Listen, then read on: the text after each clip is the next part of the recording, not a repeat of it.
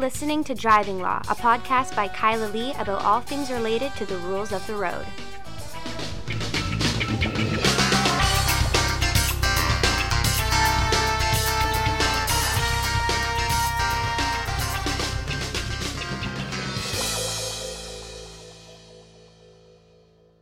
Hello, and welcome to another episode of Driving Law. I am Kyla Lee at Acumen Law, and with me, my co host, Paul Doroshenko. Coming to you, both of us, from Austin, Texas. Y'all. Um, yeah, we've been here for the DUI Defense Lawyers Association Austin seminar, which has been amazing. Really, really good. Uh, great lineup of speakers, lots of interesting things. Um, you worry about diminished returns to coming to these things regularly, and then every time you show up, you learn something, you realize, oh man, that can help me. That Yeah. can help me defend my clients.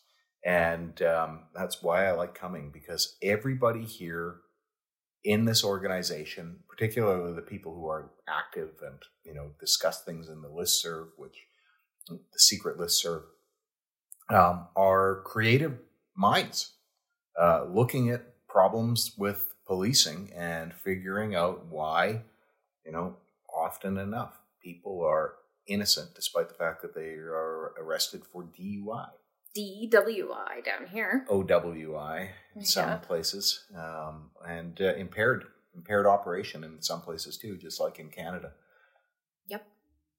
So that's um, what we've been doing, and uh, I guess we should tell people that if they're interested in coming to these seminars, since they hear from us at these seminars so often, we do podcasts while we're at the seminar because they start on Thursdays. That's true. um, the, well, they uh, start on Wednesdays for us. Yeah, 'cause we gotta because do the we've work. got to do all the setup. Um, part of the board of directors or whatever we call them. But if you're interested in coming, the next one is from April 20th to April 22nd in Nashville, Tennessee. and you don't have to be a member to come to the conference.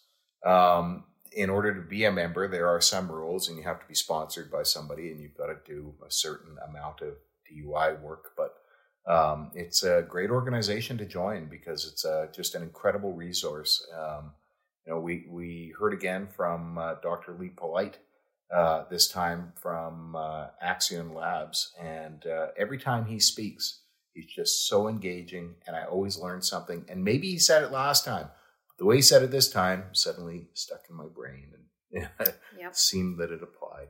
So um, yeah, you can join the DUI DLA, or you can just attend as a uh, an attendee at a conference. Well, I'm going to say my favorite today was Sean Kent. But Oh, Sean- Always Sean's- my favorite. Sean is amazing. Whenever he I don't know where we saw him speak before. Maybe it was two years Charleston. ago.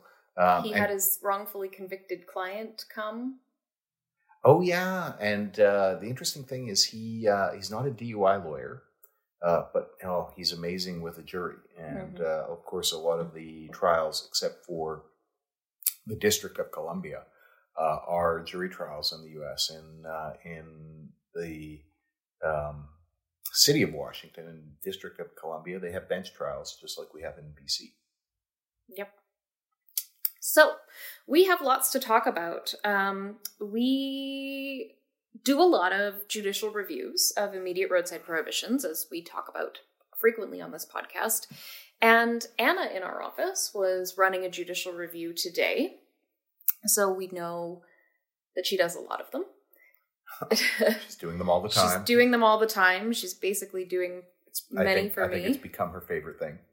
Well, she's good at them. She's very, good at them. Well, she Succeeded in a number. And a lot of people think that appealing an immediate roadside prohibition is an easy thing. I mean, even doing the initial hearing with the adjudicator, but then if you don't win the hearing, going to BC Supreme Court. Yeah. And So the proce- it- the process is you conduct a hearing at the uh, Superintendent of Motor Vehicles Tribunal with the delegate of the Superintendent of Motor Vehicles. They render a decision, and uh, if you're successful, great. If you're not successful, you look at the decision to see whether or not uh, it can be um, defended in law, and if it can't, or you think that you've got an argument, then you can make a petition for a judicial review in BC Supreme Court. yes. And so when people think about going in front of a judge versus the experience that they have in the tribunal, because in the tribunal, you have some faceless, semi nameless person on the other end of the phone. I mean, they tell you a last name, but they used to use pseudonyms, so can you really trust them? I don't know. um, you know, they tell you the, their name on the phone, but you don't see them, you don't interact with them, that you don't know anything about their qualifications or their background.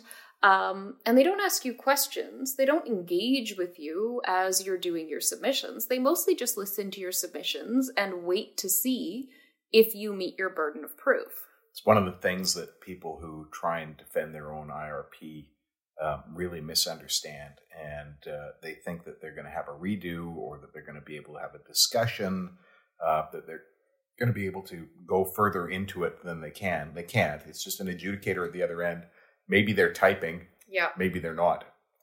and it becomes a problem because people don't feel like they got a fair shake in their original hearing. And so they think that when they appeal to BC Supreme Court, what they're going to get is another opportunity to argue their case, but that it'll be fair because this time it's with a judge. And we associate judges with a, lack of bias, with impartiality, with fairness.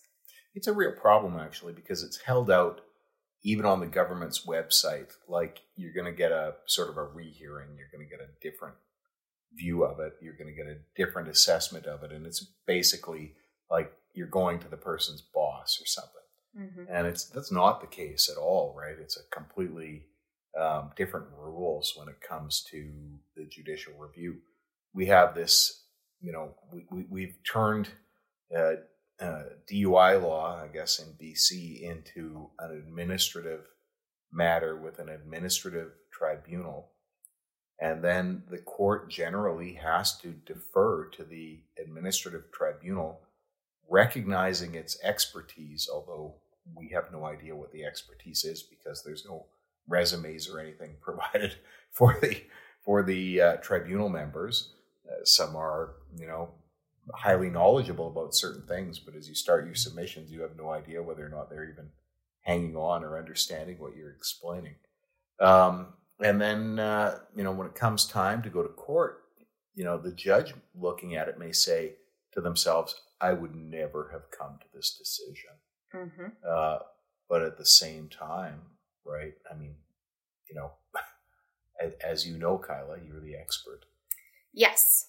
So to get into this, there were two cases in last week, both involving people who did their own judicial reviews. So they oh my were, goodness, self-represented judicial self-represented reviews. judicial reviews. So the first one um, was released. Actually, this one made me laugh because I was on MS Teams one day, um, the day that this one was argued. Um, the first day it was argued in March. And I was supposed to be there for my own judicial review. And somebody said, Miss Lee, are you also here on this matter? And I had like little moment of panic. A heart attack because I thought, did I schedule something else and forget about it? It wouldn't make the list unless I filed binders, but you know, my sports staff are usually more on top of things than I am. And oh my god, is something added to the list maybe to just speak to something? I don't even know what's going on. And then no, not my client. Lucky. But yeah, they just saw the superintendent of motor vehicles and they were like, oh, must be Kyla. Um, not always. Sometimes it's a self-represented individual. And the unfortunate thing is that both of these individuals, so the first one is Clare and British Columbia's superintendent of motor vehicles, uh, decision of Justice Winteringham, deals with uh, Corporal Hamidi, who uh, sees Mr. Clare's vehicle in a parking lot. There's some trouble um, maintaining the lane. It parks in front of a store that's closed. Um, and there's some dispute about whether Mr. Clare was the one driving or whether it was his passenger. And the court has to consider whether or not Mr. Clare, who's self represented, had a hearing that was fair and whether or not the decision was reasonable. And the first thing that Mr. Clare tried to do is he tried to introduce fresh evidence. So if you're going to do a judicial review yourself, you better know what the rules are around this.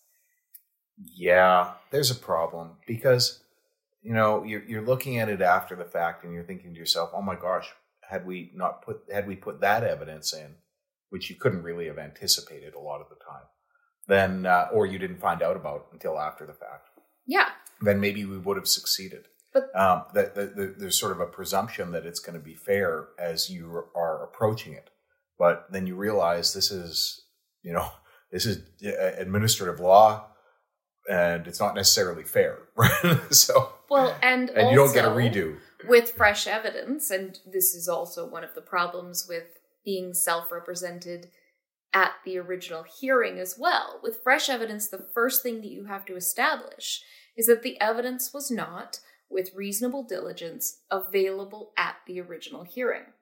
and this is the. I, I, don't, I don't agree with that legal principle but that's the legal principle Yes.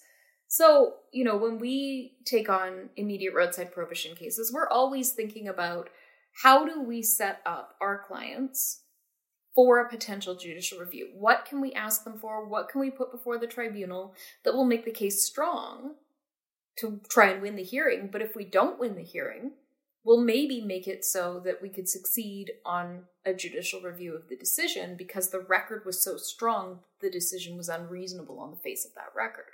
well i think i mean i look at the ones that you do and i that you set up and it seems to me that a lot of the time you're trying to set it up so the tribunal would look bad if they upheld it Yeah.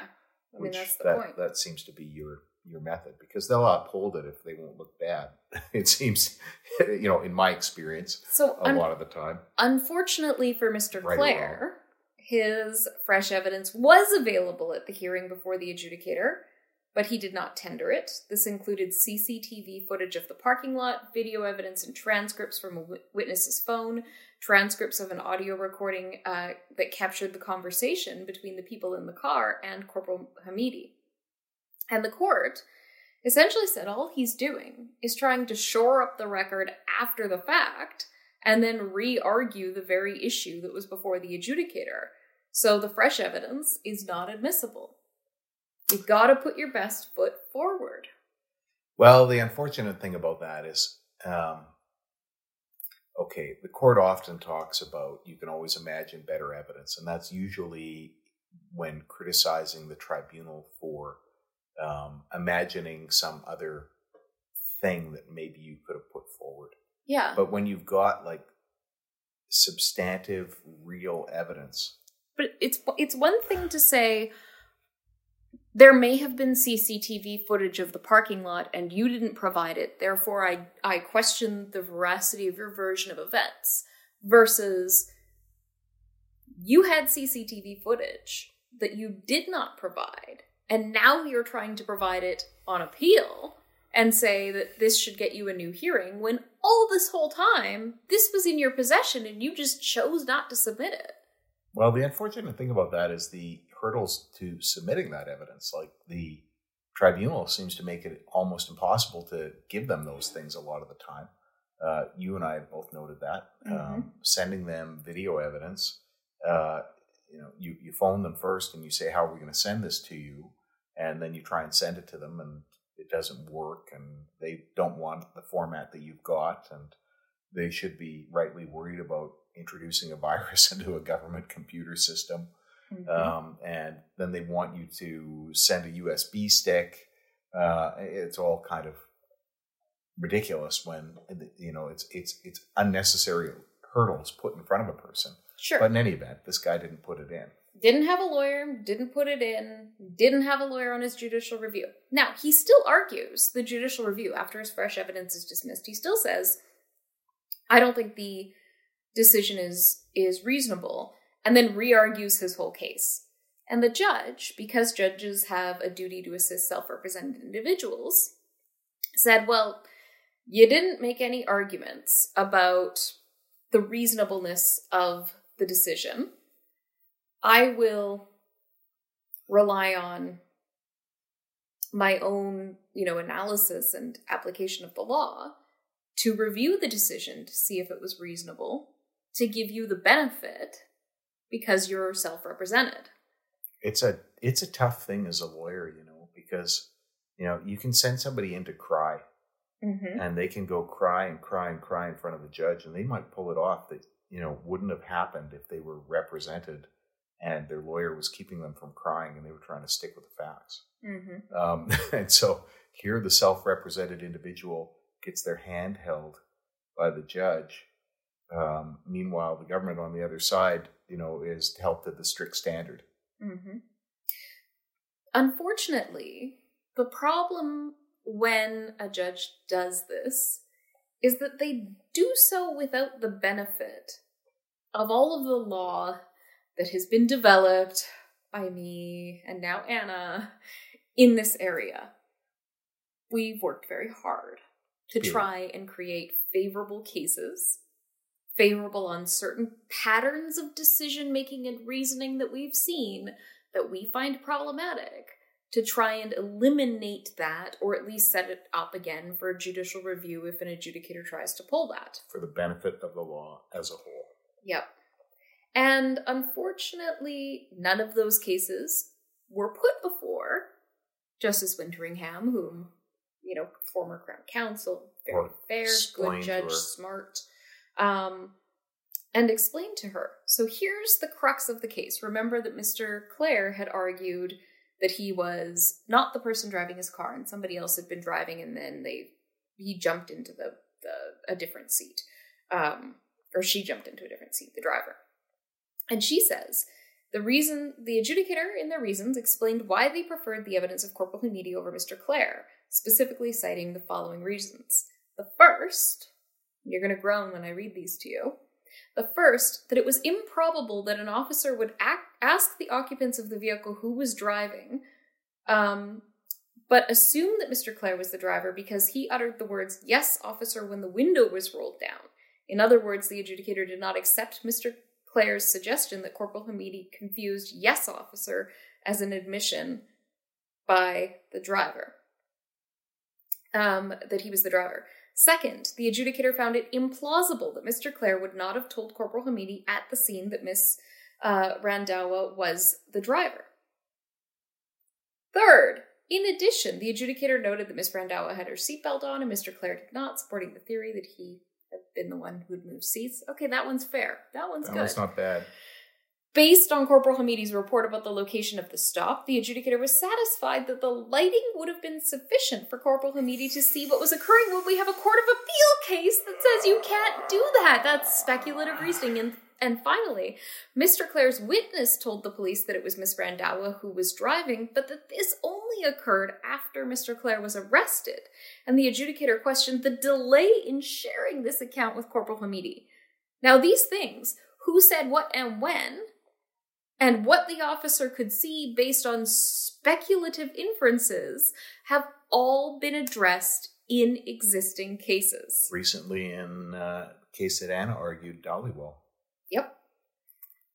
In in so many cases. presumptions of regularity on behalf of the police. but these things were not brought to the attention of the judge. And I, I raise them because it is so important to understand that if you're going to do a judicial review, you can't just go there and re argue your case because then judges are going to do their own assessment without the benefit of favorable law.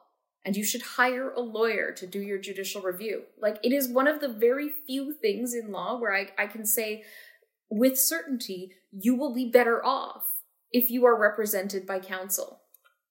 Absolutely. In a judicial review of an administrative decision, absolutely you have to be represented by counsel. Because look at the law. Okay, so when the IRP scheme was introduced, the government tried to write it so nobody would succeed.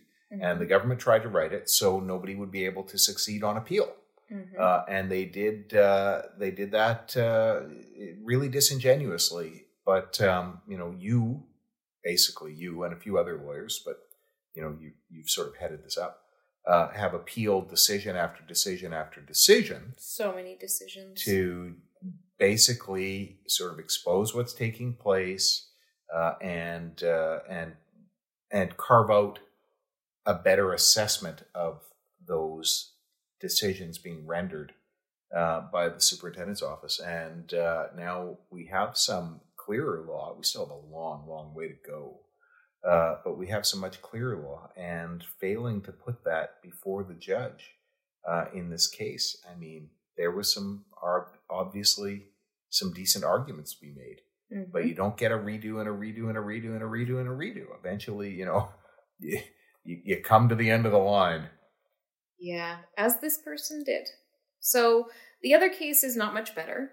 Um, we don't have a ton of time for it because uh, we are running out of time on our podcast, but it's the same thing. It's somebody who just tries to uh, re-argue their case um, and not not bring any case law to the court, and as a result, ends up with an unfavorable decision. And this issue was not a very strong issue to begin with. Mr. Zamani was upset because there were some things in the officer's report that weren't mentioned, like the fact that there was a supervising officer who came to the scene, but that was not in the officer's report. And he also argued that he had a medical condition for not providing a sample. And again, it's another situation of somebody who gets some evidence to support their case, but not enough based on everything that has sort of been But, but the Assessed. case the, the case law establishes that material omissions can be used to uh, draw into question the credibility and reliability of the police officer's evidence, particularly if it is something that goes to the heart of it that one would reasonably expect the police officer to provide. Yep. And so I assume this individual didn't make that argument. no. Certainly didn't make it at the hearing, which was the time to make the argument. No, he provided a uh, note from his doctor saying that he had anxiety disorder and suffers from panic attacks when under stress, in which he shuts down, and that he's currently on medication to manage his symptoms. Nothing about how it actually affects his ability to blow into a breathalyzer, which he was accused to of refusing to do. Can I make a uh, in parentheses comment about this? Yes. Doctor's notes. So um, people go to their doctor thinking that a doctor's note is going to be meaningful, and they ask their doctor and they tell their doctor what the issue is, and they explain, "Look, this is what I've got, and you know, and I know that I've got this long history of not being able to exhale a steady breath of air." um, can you do something for me? And the doctor writes a scribbly little note or types it out in two lines um, and uh, doesn't flesh it out at all. And it comes across as really sort of an arrogant thing. Like, I'm not going to put the effort into this, but you should know because I'm a doctor uh, that uh, this person couldn't blow. Um, and it is almost universally rejected when that is the thing you're relying on. And it's a problem for us when we're trying to conduct the hearings when people go to their doctor and that's what they get. Mm-hmm. Um, and really, what you need to do is establish the evidentiary record rather than having the doctor's note. Mm-hmm. And I get it that doctors can write to other doctors and explain things in that way, and it might be sufficient for your employer, but the tribunal, and it should probably should be sufficient for the tribunal, Mm-hmm. um, but it's not. And that's where the self-represented people usually, you know, end up tripping on that step. Yeah. Anyway, um, ultimately the court concludes that the doctor's note didn't say anything about his ability to provide a breast sample, so it was not uh, not helpful. And uh, the court again undertook its own assessment of the reasonableness, but found that on the evidence provided, the decision was reasonable. Now, turning to the conclusion of our podcast, Paul.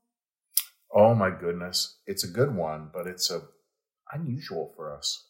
The ridiculous driver of the week.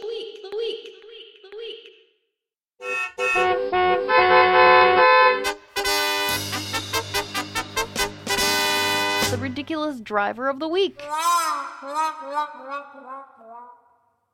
So unusual for two reasons. Unusual because it's two ridiculous drivers, and unusual because um, we don't usually look at death cases for the ridiculous driver of the week. And um, thinking back over these years of your podcast, Kyla, Mm-hmm. I cannot think of another case where, well, you give us the facts. Well, this is a a woman who was uh, in Las Vegas, uh, high on cocaine and alcohol, speeding down the road, and She struck. as she's doing this, a man in another car, making a U turn from the center lane, clears in front of her path, and she smashes into him. And the driver and passenger in the first car are ejected from the vehicle. Uh, this woman's uh, car travels about 150 feet before it stops in some landscaping. Um, unfortunately, the uh, driver of the U turning vehicle ends up um, dying. But turns out the driver of the U turning vehicle was also drunk and also high, but on meth. So you've got one person who's high on cocaine. They both they both died, but there was a passenger. I think there's somebody who was injured, or there was somebody who survived. yep. Um, is somebody charged? I think there was somebody charged in that case. There was, yes, the, Um, the woman on cocaine and um, uh, uh, alcohol was charged, And the other driver's dead. And the other driver's dead. So the drunk driver's dead. The, the drunk meth amphetamine. driver Drunk meth driver drunk meth dead. driver is dead. drunk cocaine driver, is alive and charged. charged. Okay, all right. Yeah. So those are two ridiculous drivers. Those are Um, what happens in Vegas ends up often in the court in uh, Nevada. Yeah. So Not everything that happens in Vegas stays in Vegas, obviously. well, it, it becomes a, a national, international news story. yep. So rare occasion where we have the ridiculous driver of the week. One of them's dead and the other one's charged, uh, but they're both uh, apparently alleged to be have been impaired by drugs, alcohol, or a combination thereof. And I keep thinking about this when I read this story, and I go, a negative times a negative makes a positive. Or two wrongs do make a right? Like, don't they just cancel each other out, and shouldn't you just let this poor woman go? Well, no, she lived. Other guy died. Yeah, but I mean, he was making an illegal U turn, and he was drunk and high on meth, so I kind as, of his as, own fault. As you know, I have very little forgiveness for people who make a negative, uh, a uh, unlawful U-turn. Yeah, and I have very little forgiveness for people who cause their own deaths, and I don't think people should be charged just because they happened to be drunk and high on cocaine and maybe speeding a bit, and they killed somebody who was also drunk and high and breaking the law. I think it should just cancel each other out. I think this is a wash. We move on. We learn from this. I think it's time for a strongly worded letter, Kyla. Dear Las Vegas Prosecution Office, As far as I'm concerned, I'm a DUI lawyer. yeah, uh, I don't need a bar complaint. Um, well, we you know we very rarely does the DUI DLA have their conferences in Nevada for reasons that make a lot of sense. Um, but Anyway. uh, yeah, that's our podcast. That is. Thanks so, so, much. if you need to get in touch with us, you can find us online at vancouvercriminallaw.com or give us a call at 604 685 8889 and tune in next week for another exciting episode of Driving Law.